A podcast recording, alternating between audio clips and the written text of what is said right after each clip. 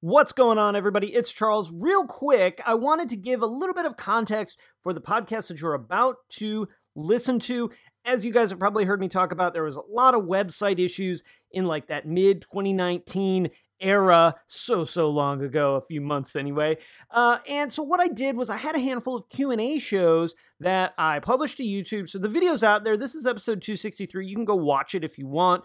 But since you're listening i assume you probably prefer to listen. There's a couple of things in this episode that i talk about that are probably not super relevant uh, as you're listening to this if you're listening to it on the day it comes out. Right before filming this i was about to do a road trip up to indy 500 and to meet up with Eric the Car Guy, Chris Fix, Engineering Explained, Matt Moran, some of my some of my favorite people, uh, you know, eh, beyond beyond the YouTube world, just IRL in real life. Really, really rad dudes. And that did happen. We did do the meetups. We did all the things that I mentioned that we were going to do in this episode. But what I didn't want to do is just publish this and have you thinking, Charles, why aren't you doing that meetup like you said you would? Uh, I don't want that. I don't want to try and uh, accidentally or inadvertently mislead anyone on that. So I just wanted to fill you guys in real quick before we jump into your questions that the meetups have already happened and uh, the trip was amazing.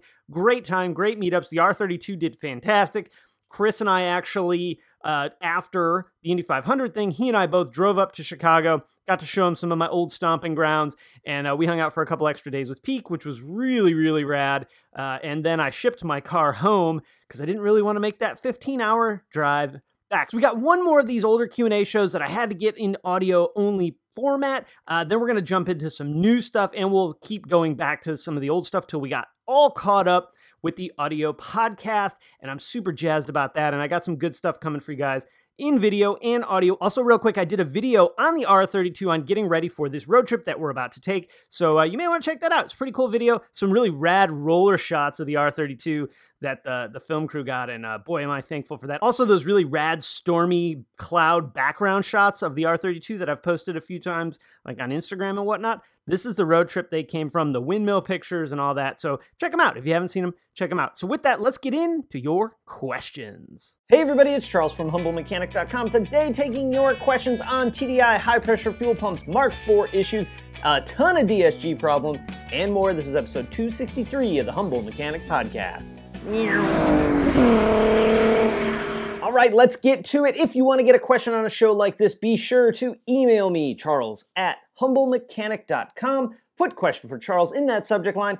Ask your question, give me some space, then give me details of the question. Helps out a ton when I'm answering these questions. Also, if you prefer to listen only to these and many other videos, you can do that on iTunes, Stitcher, Google, or of course, always over at humblemechanic.com. All right, let's talk about sponsor of the day, which is CRP Automotive. CRP deals in a ton of OE maintenance and repair parts, timing belt kits, suspension components, and even fluids. In fact, they make the factory DSG fluid for Volkswagen and Audi. So check them out at crpautomotive.com. Today I'm only doing three questions because I got some other stuff to fill you guys in on. If you normally skip this, don't skip this. This is important stuff here we're going to talk about today. So, uh, on Wednesday, May 22nd, I will be leaving from Central North Carolina, driving up to Cincinnati hooking up with my man Eric the Car Guy, Jason from Engineering Explained, Matt Moran Motoring, and of course Chris Fix.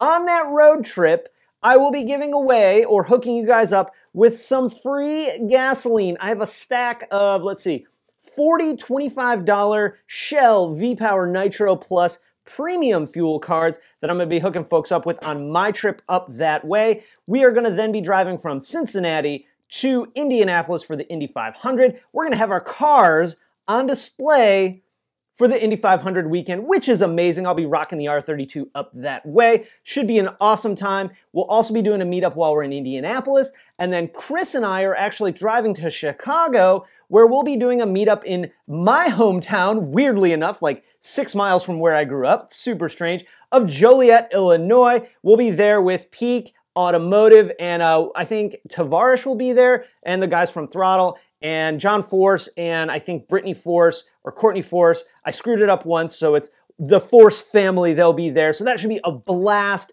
and uh, it'll be cool because I'll be swinging back into my hometown. So if you guys are around in any of those locations, Cincinnati, Indianapolis, or Joliet, Illinois. I'll put details down in the description of times, dates, because I've already forgot what they were, and uh, you guys can hook that up. Also, I'll be talking about on social media a bunch too, so if you don't follow me on Instagram, Facebook, Twitter, somewhere else, I don't know. Um, you want to do that and turn on your alerts so you get alerts for that kind of stuff. So that should be awesome. With that wrapped up, let's hit these questions. First one up, Charles, I have a 13 Passat TDI with 265,000 miles. That is awesome. Uh, ready to do my second timing belt change. What are your thoughts on replacing the high pressure fuel pump? I have both kits from 2 Micron that protect the injectors and fuel system from the usual carnage caused by the high pressure fuel pump failing, but not sure if I should gamble for another 130K. Thanks for your thoughts. Okay, um, my initial thought is you got the the two micron stuff on there, so even if the high pressure fuel pump fails, you should not have that severe catastrophic failure where it comes apart and blasts metal all through the entire fuel system. So good on you for that. In addition to that, that type of failure on the Passat uh, is way, way, way, way, way, way, way, way, way, way less than on the Jetta and the Golf. So the ones without AdBlue injection really were the ones that were problematic. Now, I have seen plenty of Passat high pressure fuel pumps fail. Just the number of them with catastrophic failure, blowing metal throughout the system, is so, so, so much less than it is on the Mark IV. I would probably just go ahead and run it, okay? Now, that's me being me as a technician that can do my own timing belt and would do my own timing belt, I'm not worried about having to go back in and do that job again. If you're paying for it and having someone else do timing belt tension or water pump rollers, it's worth much more consideration then than if you're doing it yourself. Um, it says you're getting ready to do your second timing belt change, so I don't know if that means you're doing it yourself or you're paying someone. If you're doing it yourself, I wouldn't do it. I would I would I would gamble and I would roll the high pressure fuel pump that came on the car, mostly because it's like 600 extra dollars to do the high pressure fuel pump over the timing belt. And you can actually do that high pressure fuel pump without stripping the entire timing belt off. So it's gonna really depend. I'm pretty sure those high pressure pumps are like 550, 600 bucks. That's a lot of extra money just to maybe prevent a problem. But the flip side of that is it's $600 no matter what. And it's going to be $600 plus all that extra labor if you don't overlap it with the current timing belt replacement. So that's why I'm saying like if you're pro- if you're going to pay someone else to do it, $600 is a lot of money, but it's cheaper than having to go back and do it a second time. 265 is a bunch of miles on that car, which is awesome. Another thing I would consider is what warranty do you have left from the TDI modification? Because you might be able to bridge you know another 40 50,000 miles if you have a lot of warranty left depending on when you had the modification done if you had the modification done I'm guessing with that 256K, you probably don't have any warranty left on it. So if I were making this determination, this is what I would do. Doing it myself, I wouldn't do the high pressure pump because you already know how to do it. You, the labor's free. Yeah, it's gonna be you going back into doing more work on it, but you're saving so much money, wouldn't stress about it. And you have that two micron filter, so we don't have to worry about catastrophic damage. If I'm paying someone, I'm to ask them, what's my labor rate for doing this timing belt job? How much more to do the high pressure fuel pump with the timing belt job? How much to do the high pressure pump independent from the timing belt job? And then you can look at all three numbers and make that determination. Is it $60 more labor to do the high pressure fuel pump with the timing belt and $600 labor to do the high pressure fuel, pump independent from the timing belt? Those are just numbers, right? I don't know what what it actually is. I don't think it would be six hundred dollars in labor, but I you know I don't know. Um, use those numbers and actually determine based on numbers, not how you feel about it, because too often we want to make these decisions on how we feel, um, not the pure numbers, or not even knowing what the numbers are. So look at the numbers and make your determination there. All right, next one up is from Albert. Why do Mark IVs get such a bad rap? Before you watch my answer, I want you to swing down to the comments and leave a comment of why you think Mark IVs get such a bad rap. Hey Charles, fan of your channel and VWs in general. My dad has a has had a thing since the 80s, and I've had a 68 bug as well. I'm really interested in rallying, and I feel the Mark IV Golf would be a great beginner platform. Do you have any experience with rally builds for VWs or any wise words? Thanks, Albert. Okay, Albert, um, you asked a question, but then your details aren't to the question. So let's try and talk about both of them. Uh, from the rally experience, I actually don't have any rally experience. Uh, soon, right? We'll be doing that soon. I got another car coming that may or may not work out for a rally car. If it doesn't, we'll add an additional car uh, to do that because I think rally looks super fun. I think a Golf would be awesome. Perfect platform, right? Mark IV, they're old, they're cheap. If you can get a two liter manual transmission, they're damn near bulletproof. And a lot of that stuff that I complain about with Mark IVs, it doesn't matter because if the interior is a little janked up, you're rallying it anyway. You're probably going to beat the hell out of the car. So who cares about that, right? I think it's a great platform. Again, cheap, reliable if you're looking at a two liter, non turbo, the 1.8s and the VR6s and the diesels. That ratchets up in cost for maintenance and ratchets down in reliability a little bit but still easily, easily doable for the rally. Uh, we would definitely want to look at a suspension change for the rally car. I'm pretty sure stock height, you have enough ground clearance. I might consider the Diesel Geek belly pan like I have on my R32. Uh, the Diesel Geek Panzer pan, I think it's called. It's like five inches thick of steel. I'm just kidding. It's only like, you know, I don't know, whatever that is, quarter inch or so, three eighths inch steel, but it's a big, heavy duty pan to protect that very, very fragile aluminum oil pan, and we don't want to damage our transmission either. I would add that for sure if I was doing rally. Otherwise, dude, get the car, buy it cheap, and rally it stock and see how it does.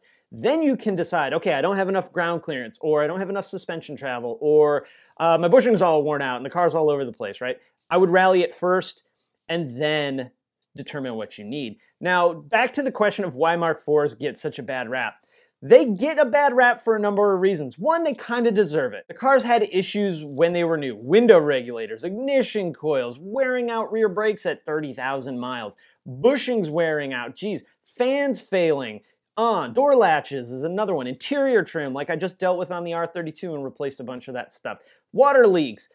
we could go on for days. I think I did a video on uh, Mark IV common issues. I'll try and link up in the in the cards. Otherwise, just search Mark IV common problems and you'll probably find my video. Find someone else's, don't watch that. Watch mine. I'm kidding. Watch whatever you need to to get your uh, correct information. So if we look at the Mark IV today in 2019. The newest ones are 14, 13, 13, 14, 15 years old. Uh, the newest ones would be 2006 in the Golf. So, yeah, 13 years old, probably 14 now at this point they're old and a lot of them were very poorly maintained or maintained by someone that maybe didn't know how to maintain a VW. You know, Hondas and Toyotas seem to be very easy maintenance friendly cars that don't require any special touch.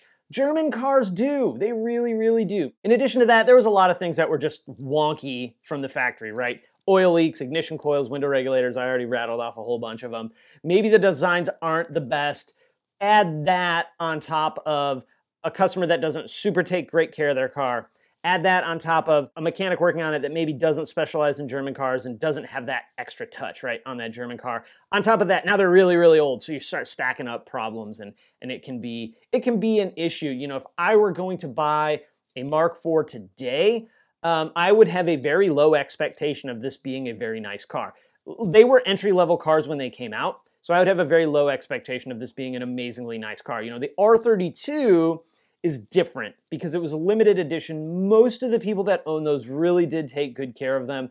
My, my issues with mine, I think, were mostly due to being a Florida car. So harsh sun a lot of the year. It's not the most amazing thing for a car with black interior, but luckily we're working through all these issues and these issues are common, I think, no matter what. It's just kind of accelerated or maybe worse because mine was a Florida car versus, say, a car from Minnesota. But the car from Minnesota, you're going to have rust issues where mine doesn't. So, you know, which side of the fence do you want to be on? I have an affinity for Mark IVs because I remember doing so much work when I first started at the dealership. That was the car that was out, doing it under warranty, right? Working on them under warranty, doing a million window regulators a day, a thousand ignition coils a day. Um, but like I said before, they, they do have problems. So hit that video and watch that and see what you think. But honestly, dude, if you're rallying it, who cares? You're going to tear the car up anyway. Go beat the hell out of it. Have a good time. Don't care about all the little finicky stuff like I'm worrying about on the R32. Enjoy it, drive it. That's what they were meant to do. And uh, you know what? If the dash creaks or the center console breaks, who cares? You got it off road and you're having a good time with it. All right, last one of the day comes from Elton. Hey, Charles, I got a 13 Jetta Mark 6 with a 1.4 TSI DSG 7 speed dry clutch. This must be a rest of the world car. The hybrid was the only one of those vehicles that had that. Or you have a hybrid, and that can introduce some other issues too. Firstly, I encountered an intermittent failure with the TCM by where the vehicle lost communication with the TCM. I bought a replacement, got a local shop to change it, and programmed the TCM. Now the vehicle is more jerky between one, two, three, four gears, sometimes five. I was told to drive the car and this would iron out or change the K1 and K2 actuators. Questions. Do the actuators really have anything to do with shifting gears? Yes, they do. Can you remove the EEPROM chip and replace it on another TCM? Uh, you probably can, but I don't know that that's going to do you any good. What other things can I do to get the shifts to iron out as the clutch is not worn or they're not slipping? I now sometimes see D instead of D1 when shifting. Is that correct? Sometimes D1 and reverse is slow to engage. Can you advise if this is normal as it wasn't the case before? Okay. Um, so I'm not crazy familiar with this seven speed transmission. Like I said, in the US, the only car that we got it in in this package was the hybrid. So you have the 1.4, you have the 7-speed DSG, which is a dry clutch. So think of having two actual clutches, like a manual transmission car, uh, instead of just one. But you also had this hybrid unit between them, so that introduces other issues. That said, even though the number of cars I saw with this platform was low, saw a lot of transmission problems. And it was a couple of things. One, the mechatronics unit, which maybe that's the TCM that you're talking about. Two, the actual gear selectors getting stuck and hung. You'd get like a harsh engagement fault or a mechanical engagement fault on those. So when we installed that mech unit, we should have done basic settings on it. If that wasn't done, that could be your problem.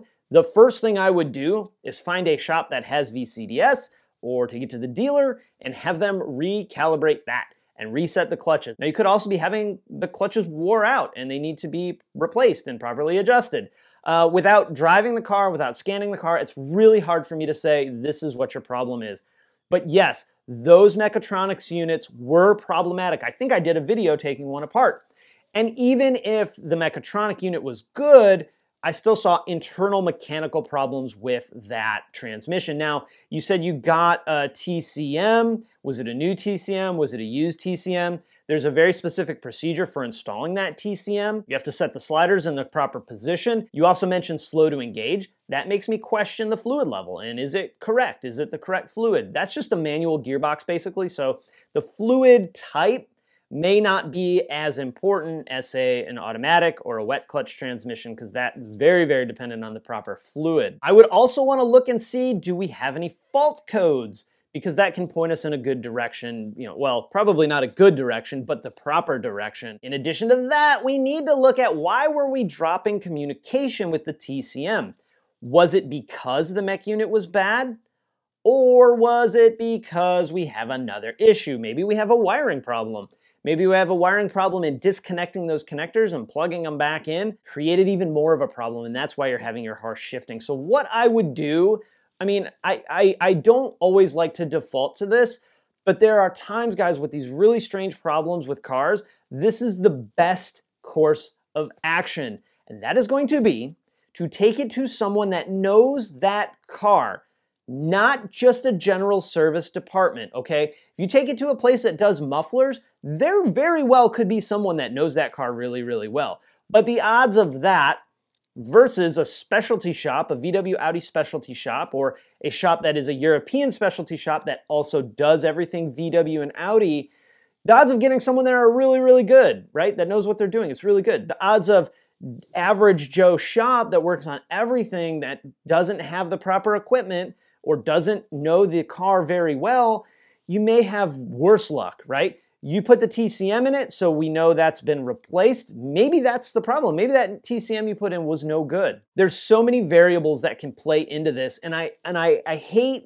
to see when someone has an issue like that, replaces a part that very likely could be an issue and it doesn't fix it. Rather than taking a step back and going, okay, I have a problem with my car. I don't know what's wrong with it, so I'm gonna take it to a shop that has the equipment and the expertise to properly diagnose the car. Sure, you could have emailed me and said, hey, Charles, I got some shifting issues. What do you think's wrong with it? And, I could say, yep, put a TCM in or put a gearbox in it. That would be very irresponsible of me. It would not give you the right answer, and it would not help you in any way because you'd spend a ton of money on this and you wouldn't have a trans well you might but you might also not have a car working any better than before you sent me that email That's why so many times when I don't know the answer or haven't seen the issue, I tell you, take it to a specialty shop and get it properly diagnosed. Yeah, it might cost you 120 bucks. And Elton, I'm, not picking on you. I just I see this so much, and it, it makes me it makes me mad a little bit. But mostly, I feel bad because people spend so much money throwing parts at their car when they could have spent $125, had it properly diagnosed by a shop, and maybe the repair's the same, right? Let's say it is. Let's say it was the TCM and the shop told you, yeah, we need a TCM. Well, what happens if it's not? Okay, yeah, it costs you $125 more. That sucks. But what happens if it's not? And you didn't spend that $125. You spent $1,000 on a TCM or mech unit or whatever the part is, and it doesn't fix your car. In this case, it's worse. Now we have no leg to stand on. Now we're going back to square one, except we're worse off because we don't know if that part we replaced was good, bad, installed properly, coded properly, adapted properly. We don't know any of that information. So I, I beg you guys, if you've got a problem with your car that's not something really common, right? Intake manifold on a two liter, if you got a PO2, a P2015, you put a manifold on it and then we can talk about diagnosing it. Got a coolant temp sensor fault on a Mark IV? Put an ECT in it because it's $30, and then if it's not going to fix it, we can diagnose it. I'm cool with some of that, right? Door latch not working? Okay, put a door latch in it, check the wiring, you're good. With things like this, it almost always works out to be way more expensive to drive it through the parts department than to just pay someone to have it diagnosed properly. And, and I say that more as a PSA, not picking on the question at all. I just, I, I hate it. I hate to hear that because it ends up with you hating the car, spending way more money that you have, not trusting the mechanic, and the mechanic having a harder time diagnosing it than if we would have just took it there to begin with. So, dude, I, I don't know what's wrong with your car. You can try and do that basic setting. That would be what I would do first, but there's so many little variables with this dry clutch transmission and they all have problems, right? We could put a new gearbox in it and that may fix it, but it may also not. Maybe we have a loose pin in one of the connectors. And again, when we disconnected that connector and pulled the plug out, that made the problem worse. So get it to a shop to properly diagnose it. I hope that it's a really easy thing and just needs a basic setting and you'll be fine.